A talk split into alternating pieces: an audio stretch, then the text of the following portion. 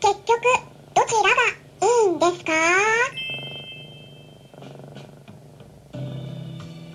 こんにちは。サラホリスティックアニマルクリニックのホリスティック獣医、サラです。本ラジオ番組では、ペットの一般的な健康に関するお話だけでなく、ホリスティックケアや地球環境、そして私が日頃感じていることや気づきなども含めて様々な内容で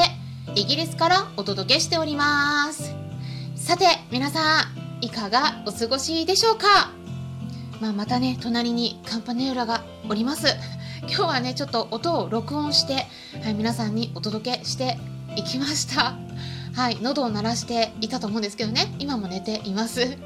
でね、昨日は夜の10時からドッグライフカウンセラーの深夜先生と一緒にお悩み相談会を開催したんですね。参加してくださり、そして夜遅くまでお話を聞いてくださり、ありがとうございました。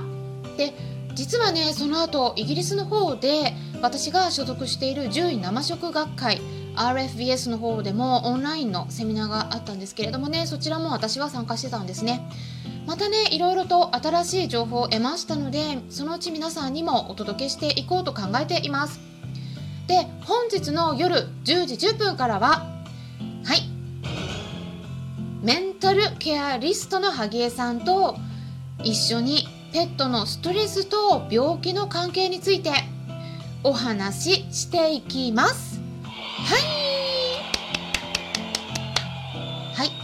えーストレスと間違いやすい病気ってね結構あるんですよストレスのせいかなって思ってたらね実は病気だったとかそんなお話とかあと飼い主さんのメンタルとペットのストレスとの関係っていうのもあると言われてるんですね。そのあたりの具体的なお話をしていきますのでぜひぜひお見逃しなく。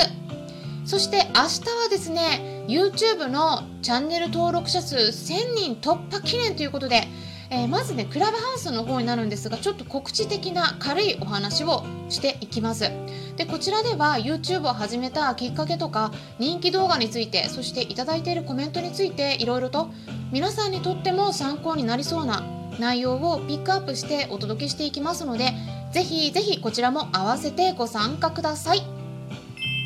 そしてお悩み相談会もちょこっとね入れていきます。あとは実際に YouTube のライブも今週に開催していくんですね。はい。こちらでは今までお伝えしてきたことの総まとめ。えー特に人気動画ペットロスとペットフードについてね、えーアップデートした内容もお届けしていくのとお悩み相談会も開催しますのでね。こちらは YouTube のライブ今週の金曜日の7月2日夜10夜9時からですね。はい。10時じゃなくて9時からですね。すいません。ぜひぜひお気軽にご参加ください。さてですね本題に入っていきたいと思うんですけれども今回はペットフードと手作り食についてですね。タイトルにもありますようにまず皆さんに質問をしたいと思います。あなたはどっちでしょうか？ペットフードだけを与えていますか？それとも手作り食だけを与えていますか？もしくは両方利用していますか？はいどちらでしょうか？今回は皆さんにまず私の考えそしてまず私がやってることもお伝えしたいと思うんですね。なので興味のある方はぜひ最後まで聞いてみてください。はいまずねこの質問について、えーペットフードだけを与えるのがいいのか手作り食だけを与えるのがいいのかそれとも両方がいいのか？まあ、結論から言いますとね両方が、まあ、一番やりやすいとは思うんですね。ただまず私が実践しているのをお伝えしますとうちは手作り食100%です。ただ時々、えーフリーズドライのフードとかをかけることがあります、まあ、それはねやっぱりうちの猫たちを飽きさせない工夫とかどんなに健康にいい食事だとしてもぱり毎日同じような感じになってくると飽きちゃうんですね。うちはですねちょっとあんまりローテーションが使えないんですね。特にねなんか魚がねあんまり合わなくてあのうちのねジョバンニがやっぱりお腹が弱くて、えーちょっと病気になっちゃってるので、うん、ちょっと今はね与えられない。あのちょっとね与えるタイミングを見てるんですけれどもね。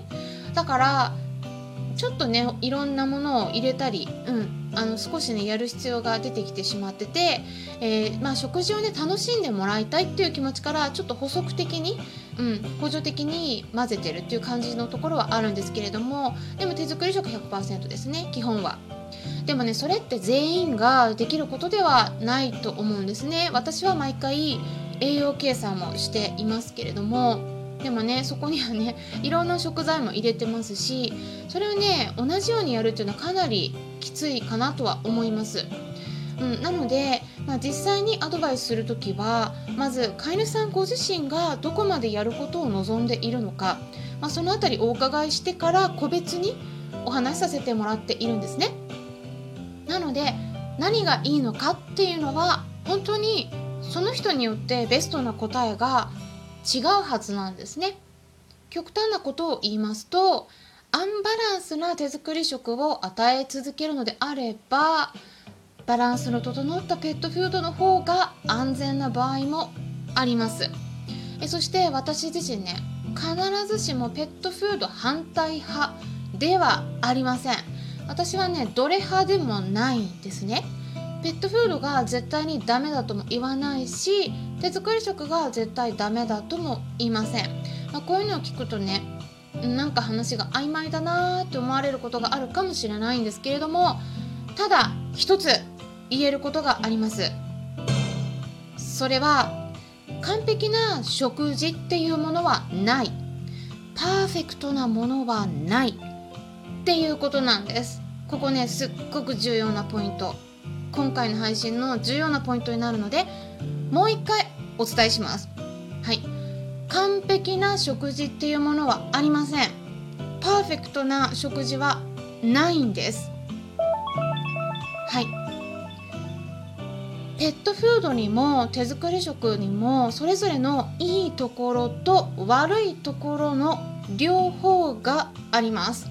私はいろんな人とお話ししてるんですね。私自身が所属している獣医師の学会も一般の西洋医学の方の獣医師が集まるような学会、まあ、その日本の学会もあるしイギリスとかヨーロッパの学会にも入ってます。で西洋医学以外の例えばハーブとかホメオパシーとかホリスティック系の学会とかそういったところも入ってるんですね。あのちょっとねほんと数えきれないぐらい入ってます。でそうするとね見えてくるものがあるんですね。やっぱりですね偏りのない情報を得るのが最強なんです。はい例えばホメオパシーを与えている人は同じようにホメオパシーを実践している人たちだけで固まろうとするし手作り食だけを与えている人は手作り食を実践している人だけで固まろうとします。これはねあの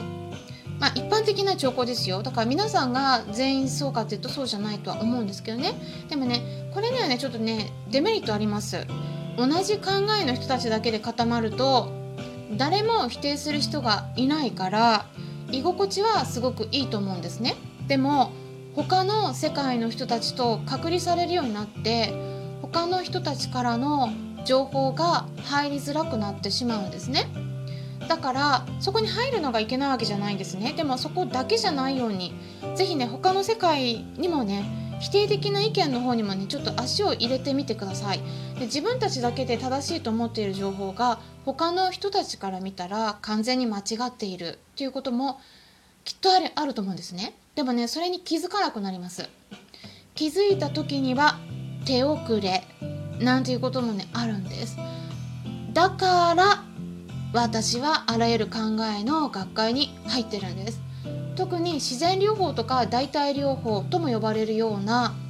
西洋医学以外の療法に関しては西洋医学を否定する傾向がありますよね。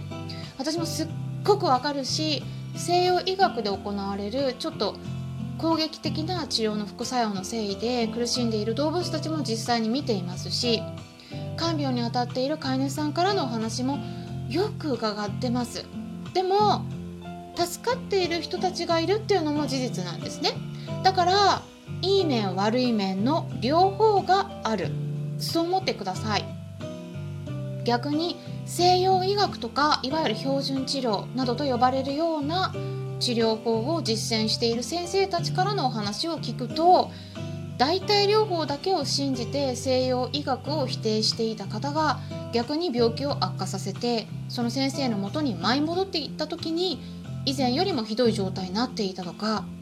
そんなお話もお伺いしています。両方が耳に入ってくるんですね。両方の話。だからどちらも悪いところがあるんですね。でもこういうお話っていうのは片側だけの世界にとどまっていたら気づくことが難しい状況になってしまうんですね。だから食事に関しても同じことが言えます。ペットフードだけの場合そちらのデメリットの面を被ることもあるし手作り食だけの場合そちらのデメリットの面を受ける場合もあります。だからもしもきちんとした手作り食を作る自信がないのであればまあトッピングがね一番、うん、安心安全だと思うんですね。それから手作り食の中でも生食と加熱で調理する人両方どちらかいますよね。でもねどちらにもこれもねメリットデメリット両方があります。なので私は必ず両方お伝えするようにしてるんですね。でもね私があの生食とかのねデメリットをお伝えする。例えばねこの人生食反対の人なんだなとかペットフードの悪いところを言うとあこの人ペットフード反対の人なんだなって決めつけられることがあります。だからそこはねあの単純に両方お伝えしているだけ。いいところと悪いところ両方お伝えするのが一番ね正確な情報を得られると思っているのでそこの上で皆さんで判断していただければと思っています。ということでお伝えしました、えー、ぜひね参考にしてみてください。ホリスティック獣医サラでした。